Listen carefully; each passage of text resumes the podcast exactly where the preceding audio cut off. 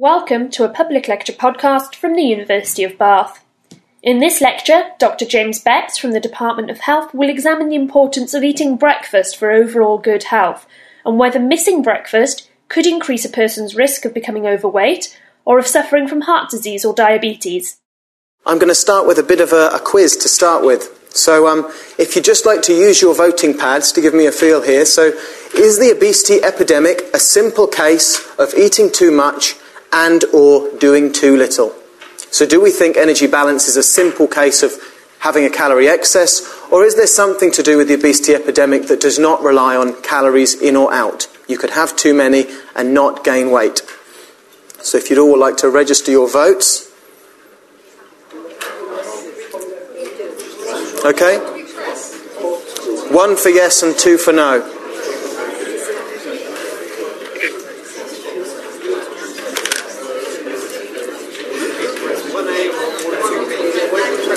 Okay, so uh, hopefully there wasn't too much confusion. Throughout that, we managed to determine that 65% of you think that this is a case of simply eating too much or doing too little. These are things we'll hopefully run through during the talk.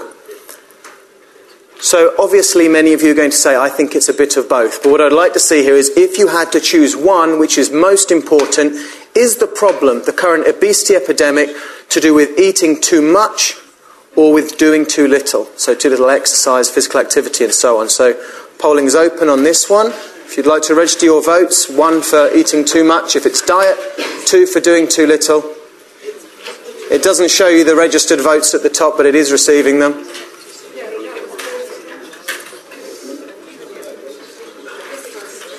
So, in this case, I think we have a number of dietitians in the room who took part in the study. We're saying that it's mostly eating too much and not so much on a doing too little, but a, a bare difference there. The percentages don't seem to add up there. What is the most important meal of the day? We've just heard what the current um, thinking is for many people. What do we think there? Breakfast, lunch, dinner? Or does it not matter when you ingest your calories? They're all equally uh, important. So this would be a one, two, three, four on the pads. So most people are on message here, but then we've got uh, some of you who think that they're all equally important. Why might breakfast be so important? These are the things we often hear. Does breakfast kickstart your metabolism? Does it stimulate hyperactivity and make you feel like going for a run? Does it reduce the amount of snacks you have or the size of your lunchtime meal? Or is it just that breakfast foods tend to be the healthiest foods that we eat? So, one, two, three, or four.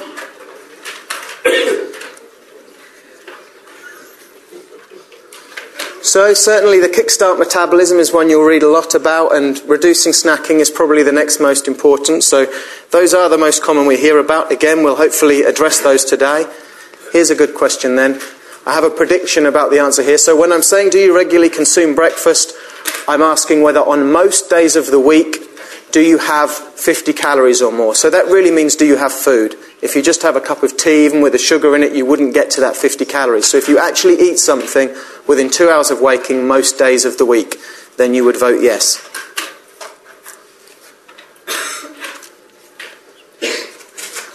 Okay, so I, I, guess that would be about 20 or 30% said no. That's the typical relationship in society. Okay, so that went relatively well considering the IT issues I was anticipating. Um, so, as a brief background to what we already know, um, as you heard at the outset and is in the uh, information provided ahead of this talk in the pamphlets, um, the evidence that currently supports the general belief in society that breakfast is so important for weight loss is heavily grounded in cross sectional observations. What that means is surveys. Surveys will show us that people who tend to have breakfast tend to be slimmer, have lower cholesterol, lower blood pressure, better uh, glycemic control, meaning their control of carbohydrate metabolism and glucose levels. So, all these risk factors for diabetes and heart disease seem better in those of us who have breakfast regularly.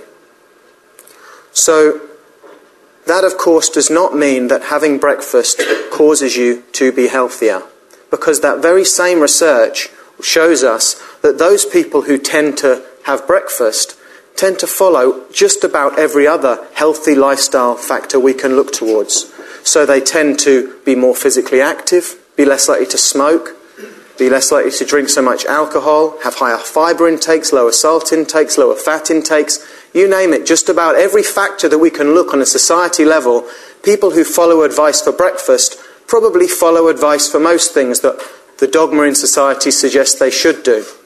So, what we require here is a randomized control trial. And back in 2008, I was surprised to find that no one had actually done a randomized control trial comparing having breakfast with not. And what randomized control trial means is we take a population, randomly assign them with a 50% probability of going one way or the other into a breakfast group or a no breakfast group, and then if we see changes in those individuals, we can ascribe that directly to a causal relationship, whether breakfast is improving health or skipping breakfast is deteriorating our health. So that's our starting point. I should say at the starting point, I don't and didn't have a vested interest either way. Um, we are talking about weight loss here and diabetes and cardiovascular disease that may relate to that.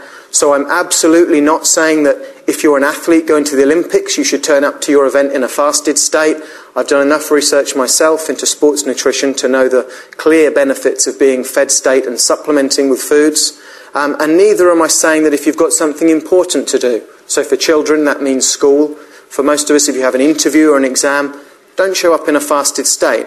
What we are referring to here is on a daily basis. Just if you have nothing more important to do than your daily chores, will breakfast impact your ability to do that? And then will that culminate in a chronic health change? So it was uh, uh, the BBSRC who funded this research, and what I'm going to start by doing is just working through energy balance. This is our starting point how our metabolism and how our balance of energy and therefore the fat stores in our body are absolutely a product of how much energy comes in and how much energy goes out. That contributes to our energy balance. So, the first thing to do is to flesh out what contributes to energy balance. So I'll work through each of the components on either side, and this is a comprehensive list. These are all the factors that contribute to whether you're in positive energy balance and gaining weight or negative energy balance and losing weight. So on the left hand side, here we have energy intake. That's very simply calculated by measuring the amount of each macronutrient you consume, the macronutrients being carbohydrate, fat, protein, and if you choose to, alcohol. Those are the only four substances from which humans can derive energy. And we know how much energy is provided by a gram of each. So fat provides the largest amount of energy per gram uh, by quite a long way. And by multiplying that up, we can come up with your total energy intake. Shown here, about 40% of energy or so coming from fat, about the same from carbohydrate, and the remainder from protein. This is typical of society. Not optimal, but typical in that most of us probably consume too much fat and too much protein. We add those together and we've got energy intake. On the other side of the energy balance equation, we also have three components, which I'll lead you through one at a time now. Firstly, resting metabolic rate. You sometimes see this referred to as basal metabolic rate. This is literally the amount of energy, the number of calories required to keep you alive. It's often a, theoret- a theoretical construct, particularly basal metabolic rate. But if we just imagine the energy required to keep your brain ticking over, to keep your heart beating, your lungs inflating and deflating, um, homeostasis generally working in your body to keep you in a steady state, this is the amount of energy your body needs. Your body has evolved to be very efficient in this regard, so it uses almost the fewest it possibly can. So, as a starting point, we can assume that generally resting metabolic rate is pretty much dictated by your body size and composition. We know how much energy it takes to keep bone, muscle, and fat alive. So, someone who's twice the size of you might have a larger resting metabolic rate.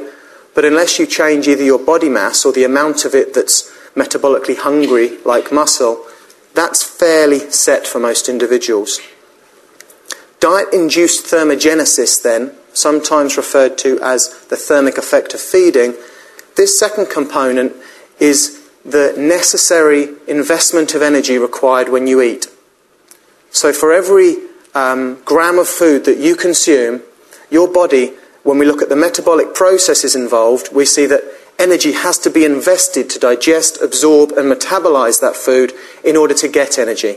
So, for example, protein has about six calories per gram if we burned it on the desktop, but in your body we count it as about four because your body has to ingest, uh, has to invest calories to derive the rest. So, on net balance, we get four calories from protein. Again, it's unlikely that this varies. It's true that different individuals have different diet induced thermogenic rates. So, for example, people who are more overweight do seem to have a lower thermogenic rate for a given meal than more lean people. We know that's not the reason why they're overweight, because becoming overweight is what changes, changes this factor. And again, we don't expect these to change dramatically. If they do, this is a concept known as adaptive thermogenesis, whereby if you don't eat, you can reduce your metabolism to cope with that, and if you've eaten too much, you can increase your metabolism. This has really been shown in rodents, not so much in humans. So the difference being there that rodents have about 1% of their body mass brown adipose tissue. And this is fat that we have a small amount of on our backs. We have 100 times less than rats. So, this is one example where while rats might be able to boost their metabolism if they have breakfast or reduce it if they're in a fasted state, humans really we don't expect to show that same response.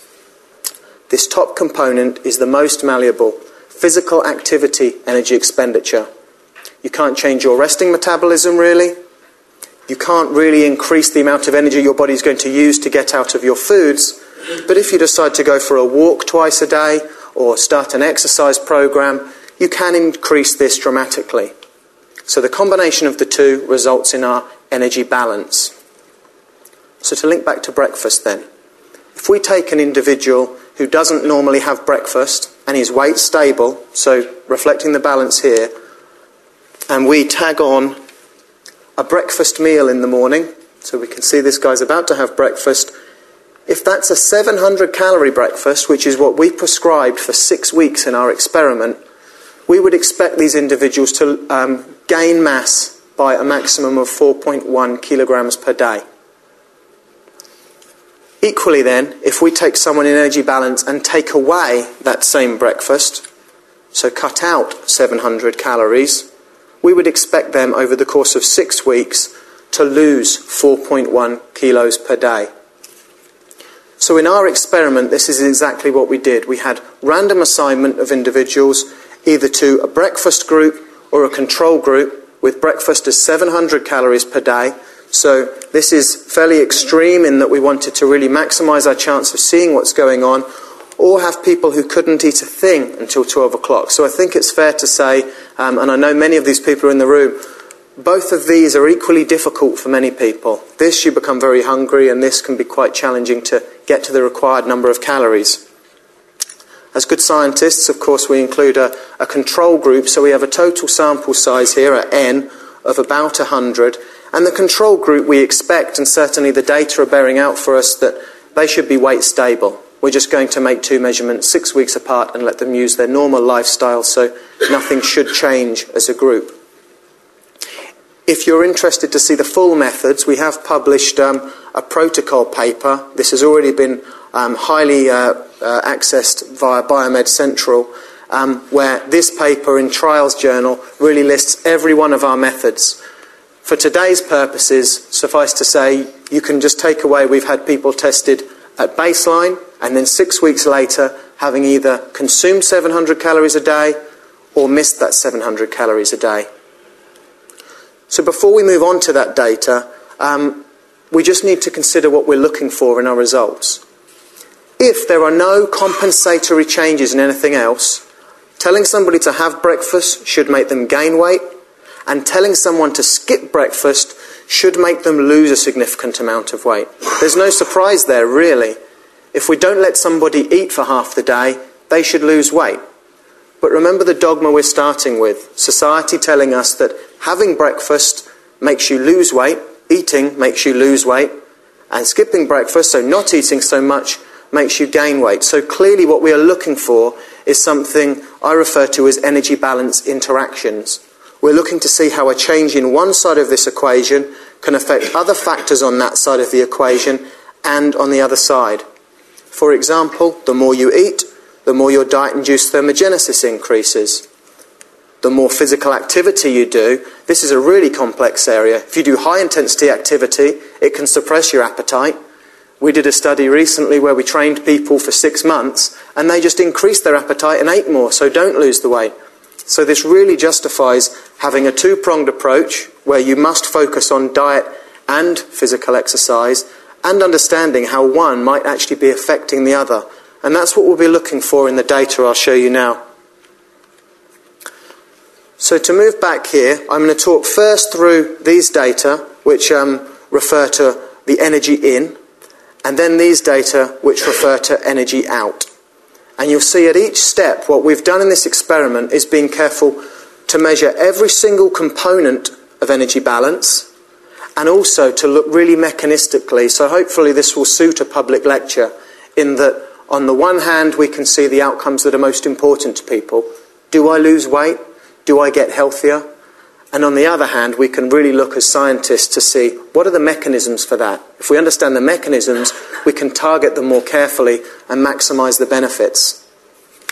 So, to start with our energy intake, what we did um, at baseline and uh, at follow up is to provide people with a breakfast or no breakfast trial. So, every individual in the experiment came in on two occasions. Um, they either had breakfast on one day or didn't on the other day in a random order. And then we present them. Those of you who took part in the study will be sick of the sight of it, but the lovely pasta meal that we provide. And we simply leave people in the laboratory with a standardized message to eat as much as their hunger dictates.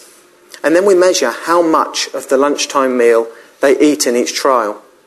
Perhaps unsurprisingly, then, you can see a significant difference here in that if you don't have breakfast, you eat slightly more at lunchtime than if you did have breakfast.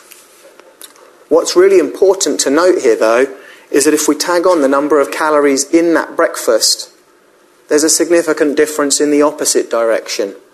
So, really, what we're saying is that the compensation at a controlled lunchtime meal really isn't very much. So, you're missing several hundred calories worth of breakfast. This can be between five and seven hundred calories for most of us and you're cutting back then by about 100 calories at lunchtime. So, cutting back on a lunchtime portion is really not what's explaining how fasting might make you slimmer. As I said, we were keen to look at the, the mechanisms involved here. So, um, we have a whole range of hormones in this study, Two which I'll just pick out for you, which um, you often see a lot of in the media, are ghrelin up here and leptin. And these are released in the body in response to feeding and in response to changes in your energy balance to try and dictate what your body should do. So these are encouraging your feeding behaviours. I'll just zoom in on the uh, ghrelin graph here. And uh, I do show a few graphs in this format, so I'll take a moment now just to talk you through what you're seeing because we'll come back to this. Just to deal with the left hand panel, this is baseline. Participants either have their breakfast or their fasting day in the laboratory. We then follow them through to that pasta lunch and then track them through the afternoon again. So, what you can see here is everybody's ghrelin is obviously quite high in the morning. They're all hoping for their breakfast. If we then give them their breakfast trial, we get a big drop in the ghrelin levels. And this correlates strongly with the ratings we take from a psychological point of view how hungry are you? We can see their hunger ratings coming down. Whereas it obviously continues to climb in the no breakfast trial. This is one of the data sets that I received in the last hour or so, so I'm still kind of scratching my head, or at least very interested in now, because the breakfast trial actually by lunchtime recovers to the exact same place. So you could look at that to say, well, the breakfast group are just as hungry at lunchtime. Perhaps that explains why their energy intake at that pasta meal I showed you wasn't really so different. What I'm really interested in at the moment is that then when they eat their pasta lunch, those who skip breakfast in the morning have a carryover effect where they respond with the expected drop in ghrelin and drop in their hunger levels, Whereas the breakfast group, that's abolished completely. So this is one of the findings I'm still really scratching my head and interested in. Is this a second meal effect where morning feeding affects your hunger levels throughout the day? Or does ghrelin serve a purpose just to signal to your body, we've had food today, in which case it only has to happen once. So if at the end in Q&A anyone wants to suggest to me how to interpret that, I'll be very grateful. Um, what we then have on every figure is the six-week intervention period whereby all these individuals were then assigned to their breakfast or fasting treatment. So either having breakfast every day for six weeks or skipping breakfast every day. And what we find with ghrelin, ghrelin is really an acute hormone. What I mean by that is it responds very quickly to a meal or a feeding on the day. It exerts its effects very quickly then. So this is really controlling your short-term energy balance. So perhaps it's unsurprising then that actually at follow up, these are both breakfast trials, so we gave them breakfast both times at follow up, and these curves are not different from one another nor from the breakfast at baseline. So ghrelin doesn't seem to be changing chronically. to complement ghrelin, we also measured leptin then. And in contrast, this is a hormone released um, more slowly, a more sustained release, and not in response to just a meal, but often in response to a sustained energy imbalance. So, this is the hormone we look to to see differences between obese and normal weight individuals to see how their appetites may differ. Interestingly, here we have a response whereby when we fed um, the breakfast meal, it doesn't change so much, whereas fasting, it does reduce. This one reduces because, in, in uh, contrast to ghrelin, leptin is what's making us feel satiated. So here, clearly, we're, this is consistent with the breakfast group becoming more hungry. And what's really interesting here is that then by 3.30 in the afternoon, three hours after they've had their pasta meal, that's where we really see the differences in leptin, showing that it is a really slow release and we're getting a delayed response. But again, consistent with this message that perhaps the um, consumption or omission of breakfast in the morning can exert carryover effects into later in the day, past the second meal of the day, in terms of hormones, and we'll move on now to see whether that really does affect energy intake. In the interest of uh, completeness, we do have um, we took some biopsies of people's adipose tissue, just their tummy fat, before and after the intervention. So this was before the six weeks, and this is afterwards. And in terms of leptin, we don't see any significant changes in the expression of the genes involved. So, the process we're really looking for for most of our experiments is to see whether a gene is switched on and off. Then we can look for relevant proteins in tissues or circulating in the um, systemic circulation. And then we can see whether those changes in hormones have affected whole body metabolism or behaviours. And consistent with the fact that we don't see any change in the leptin gene expression, you can see at follow up, we also don't see any meaningful change in leptin concentrations.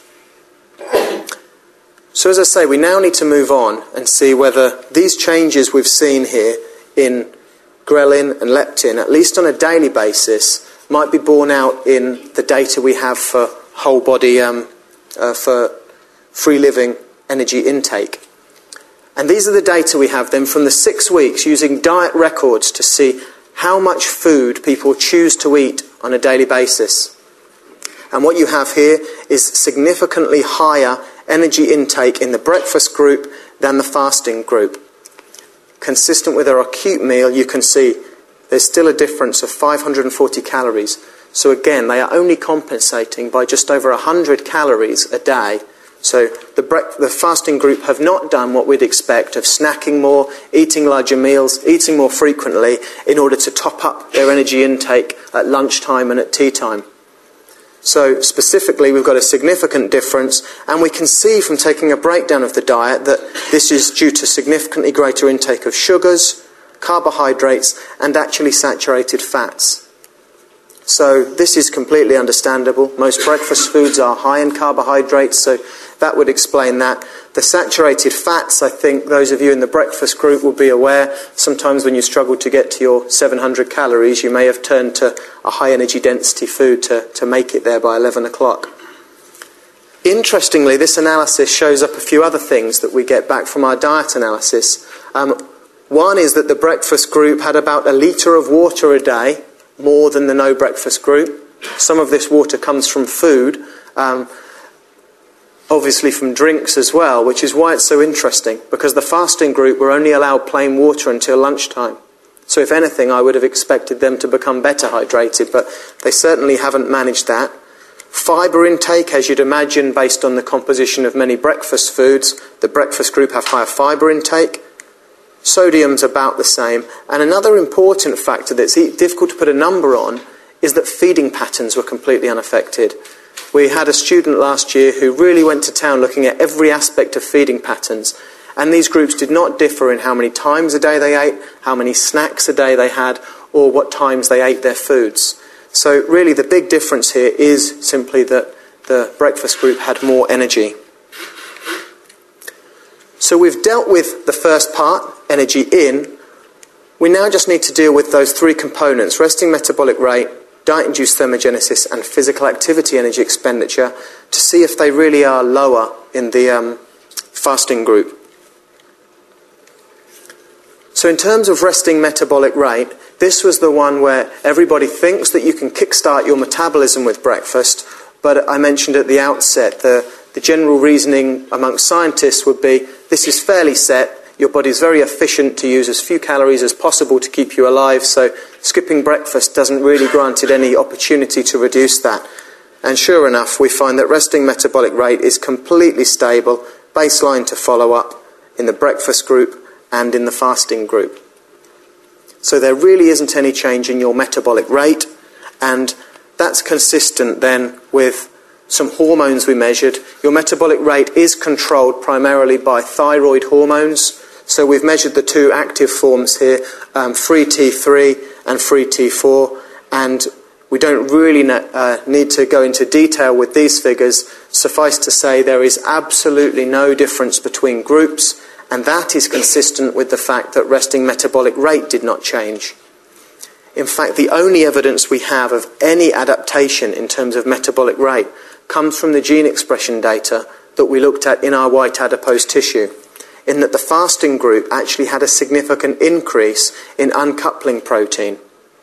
Now, this gene would be responsible for a protein that Whereas I mentioned that muscle will use a certain amount of energy, so we've got a tightly coupled relationship between the amount of tissue and the amount of energy expended. These proteins are involved in uncoupling that relationship such that you can expend more calories. And in particular, we're coming back to that brown adipose tissue that I mentioned. This is a tissue that can increase its metabolism and waste up to 90% of its energy as heat in order to um, waste energy and stop you becoming overweight.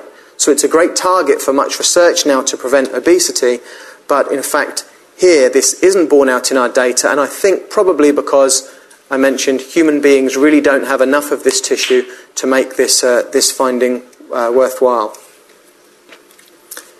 So, resting metabolic rate was not the thing that changed. Diet induced thermogenesis, this, remember, is the increase in your metabolism when you eat is significantly different between trials, and the increase correlates exactly with the increased energy intake. So the breakfast group ate 540 calories more, therefore, their diet induced thermogenesis is proportionately more. By definition, therefore, this cannot explain why people who have breakfast might be more lean, because for every 10 calories you eat, you're only going to spend about one of them on diet induced thermogenesis. So, eating to lose weight, sadly, is not the solution because you'll always end up ninefold worse off. So, we do get a significant difference, but this is absolutely as we expected. This is about 8% of the energy intake in each group. The finding that I'm perhaps most excited about then is physical activity thermogenesis. This is the aspect which had never been measured in the ways necessary to answer the question. There are excellent studies that have been conducted using whole room calorimeters to work out precisely how many calories somebody expends, but they're stuck in a small room while they're doing it. So we can't really call that free living energy expenditure. Other tools that have been used, such as pedometers, give us an indirect look at how much you've moved about, but we can sometimes just get a number from these things instead of looking truly at the patterns of your physical activity through the day. So the tool we chose to use is the ActiHeart monitor here, which is a, a chest-worn portable monitor that combines measurements of your heart rate via these two electrodes and an accelerometer that shows us which direction you're moving in and how, how rapidly. So we can then combine the heart rate trace, shown here, a typical example for a 12 hour period, and then the black marks here are your movements. Those go into an equation, and researchers validated this as an accurate representation of your calorie expenditure. So the thing that excites me most here is that here is where we see our compensation we have a significant difference in the amount of physical activity energy expenditure during that six weeks between the breakfast group and the fasting group. So, what I'm going to do now is straight away just take this finding and plug it in to combine with our energy intake data to give energy balance. So, if we look at the balance here on this stat graph, this is the energy intake data I've shown you, being higher in one group than in the other. This is the resting metabolic rate data I showed you, being stable. The DIT showing a very small but proportionate increase to the energy intake. And here then we see that if the fasting group had the same energy, in, uh, energy expenditure as the breakfast group, they would have a huge energy deficit to cope with and lose a huge amount of weight. But here's where we see the compensation, whereby the breakfast group may be doing more or the fasting group may be doing less physical activity.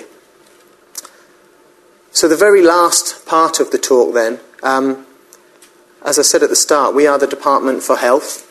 So, um, it would be remiss not to actually try and translate this into health outcomes, and really that's the clinical endpoint that, that we really need to address. So, for the final part of the talk, I'll be looking at this little triad down in the bottom corner. These are not really the bad guys, they sometimes get a bad rap, are um, adipocytes, are fat cells, and they are implicated in this triad by way of our body composition. Do we gain or lose fat mass in these scenarios? Fat then relates to our metabolic control. This happens in a number of ways. Simply the presence of fat on your body is literally less metabolically responsive than other tissue like muscle. So the more of it means that on balance, the ratio of responsive to non-responsive fat uh, tissue on your body is poorer and you may have impaired metabolic control. And then the presence of that fat combined with a chronic progression of getting worse and worse metabolic control leads to some um, poorer blood lipid profiles. So collectively, we're looking at um, the metabolic syndrome, um, poorer glycemic control, higher insulin levels, is leading to diabetes in society and cardiovascular disease stemming from that and directly from the increase in body mass. So, as I say, for the final part of the talk, I'll deal with body composition, metabolic control, and blood lipid profiles. Very simply, as you would expect, um, both groups lost a little weight because there was that negative energy balance in both groups. But on the energy balance slide, there was a far greater um, negative energy balance than in the breakfast group, um, and we see that related to the amount of weight loss. So, our fasting group lost a significant amount of weight, almost half a kilo, whereas our breakfast group, that's about half the weight loss on average, but with the larger error bars here, we can conclude that this was fairly random between individuals. So, it's only our, our uh, fasting group losing a significant amount of weight, and we didn't just weigh them, we used a DEXA scanner that we have access to over at the Sports Training Village.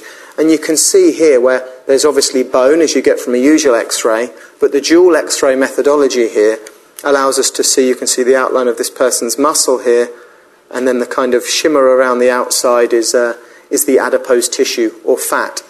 So, in doing that, we can calculate whether they lost adipose tissue or muscle, and actually, both groups lost 75% adipose tissue and about 25% lean tissue. To see how that affected metabolism, then, um, I'll start off just talking you through the, the insulin data here. Insulin is the hormone responsible primarily for controlling our glucose levels, and therefore we want to have good insulin action so that an increase in insulin can get your glucose levels to where they need to be. This is the same figure layout as I've shown you before. So this first um, day of testing here, you can see if people have breakfast, the blue line, a large insulin response that comes down before lunch, and then a smaller insulin response at lunchtime. Whereas the fasting trial shown in red, their insulin is not going to increase all morning because they haven't eaten, and then when they have their lunch, they have a large insulin response. This is a really interesting pattern and something that we're following up in another strand of research known as the second meal effect, and how by having your breakfast, you actually are able to control your glucose levels a lot better at lunchtime with less need for a high insulin response. So we do have differences when we just compare a day when you have breakfast or a day when you don't. So this relates to any of you. If you have breakfast on a day, you'd be more like this pattern. If you don't, you'd be more like this pattern. Again, however, we don't see any change in that response over the six weeks. So, having breakfast, everybody has breakfast again after their six week intervention. These curves are not different to this curve or from one another. So, there's no chronic change in insulin signaling in these groups, which was actually surprising to us because just to zoom in on a sample of the genes that we measured, um, these are genes that are really um, involved in uh, pathways for, of insulin signaling. So these are insulin receptors, carbohydrate responsive binding proteins, and so on. So this is the machinery in your fat which is responsible for when insulin arrives, eliciting a pathway that will take up glucose. And we see these consistently increasing across the genes we measured in the fasting group. And of course, you saw we didn't see a change on this graph in whole body insulin responses. It's worth noting, therefore, that this is whole body responses, and about 90% of the sugar you ingest is actually going to be gobbled up by your muscles. They're much more insulin responsive. So, whereas if we feed people glucose, as we did here, we can measure their glucose levels and conclude things about what their muscles are doing. In order to actually make conclusions about how their adipose tissue may have responded, we actually take a small sample of adipose tissue and then we can analyze that specifically in the lab. So this is the same tissue as that gene data came from. And in fact, what we see here, so this is before the intervention, um, uh, at the pre time point, both groups fairly similar in their glucose uptake, whether basal or if we stimulate with insulin. So essentially, here we're repeating a test that we've done on a human being by feeding them glucose we're repeating that by actually taking their cells and exposing them to glucose with different levels of insulin. And what we do find is a significantly increased rate of glucose uptake after the six weeks when you've had breakfast. So there is some suggestion here that actually the breakfast group might be getting more sensitive adipose tissue over that time. And actually, if we calculate an index of insulin sensitivity, we can get a simple number to reflect that increase in insulin sensitivity with breakfast. I haven't got the blood glucose data to share with you, but actually, what I have, I think, is perhaps more exciting. This is data we gathered from a small 50 pence piece size monitor with a catheter that's just inserted into the tummy fat, and it measures glucose every five minutes, 24 hours a day, seven days a week. So we applied this during our six week intervention, and you can get some really informative outcomes from this. So here is a typical breakfast consumer. So we see them waking up, and we can see spikes for breakfast and later in the day. This is a 4 to 10 scale, so it's fairly well regulated.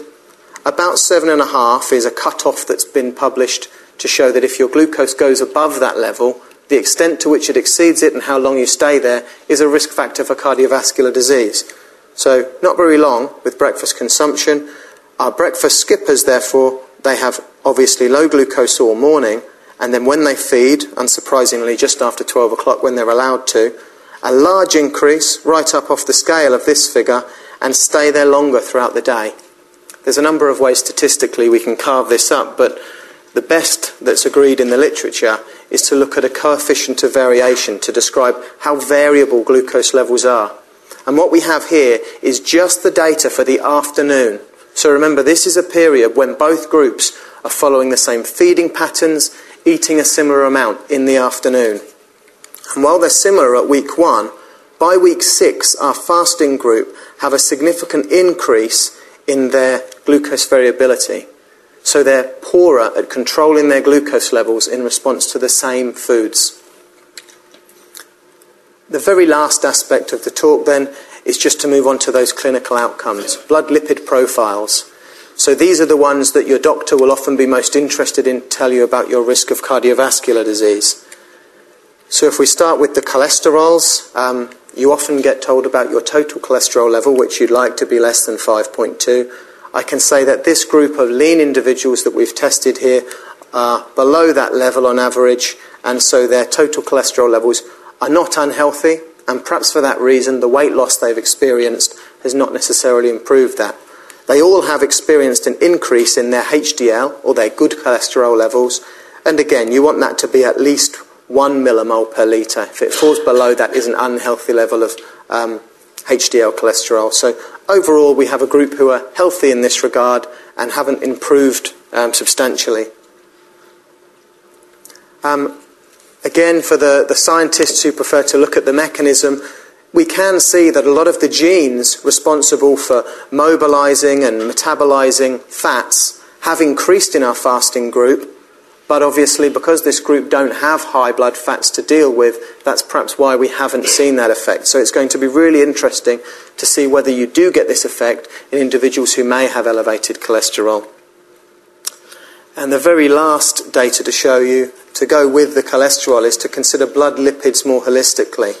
So you may also have measured at the doctors your uh, triglyceride levels, fatty acids, or actually C-reactive protein. So these we don't see an effect on, and more confirmation that this is generally a healthy group of individuals. C-reactive protein is probably favoured um, over cholesterol now as your best single indication of your heart disease risk. I've used the full scale here up to three because generally you're on a traffic light system that if you can be below one, you're nice and healthy. So again, confirmation to those of you who took part that this is a nice healthy level of CRP and no difference between groups. So we may be seeing a floor effect here. They've lost weight, they've become more healthy in some ways, but not necessarily in the ways that um, that they didn't need to here. If your cholesterol is already healthy, your CRP is already healthy, there was no improvement to be had. And as I say, our big focus now will be seeing whether people who have a need for these improvements do then benefit from having or skipping breakfast. So that's the complete picture in terms of energy balance and our uh, health outcomes. I know there's a large amount of data there, so I can, I can only apologise for that, but I'm excited to make sure I share as much of it as possible. Um, the very final thing for me to do is just to acknowledge collaborators here at the University of Bath who um, have worked on this project with me. And when I say with me, particularly uh, Judith Richardson and Enhad Chowdhury have done the lion's share of the work on this. So I think they deserve uh, far more credit than do I for, for getting this completed. Um, we have a team of psychologists in the department, data I didn't have space to include today, but it goes without saying we're making sure we get as much information as possible in terms of surveys and actually qualitative interviews to see how you all felt about participating. Um, Dr. Kostas Tsintsas at the University of Nottingham has assisted us with our gene expression results. And then uh, Lisa Austin in the Bath Research and Development Office for supporting us throughout the research process. So, um, again, apologies for the large amount of information to convey to you, but hopefully the specific aspects that interest you um, have been clear. And uh, yeah, I'm happy to take any questions if you have any.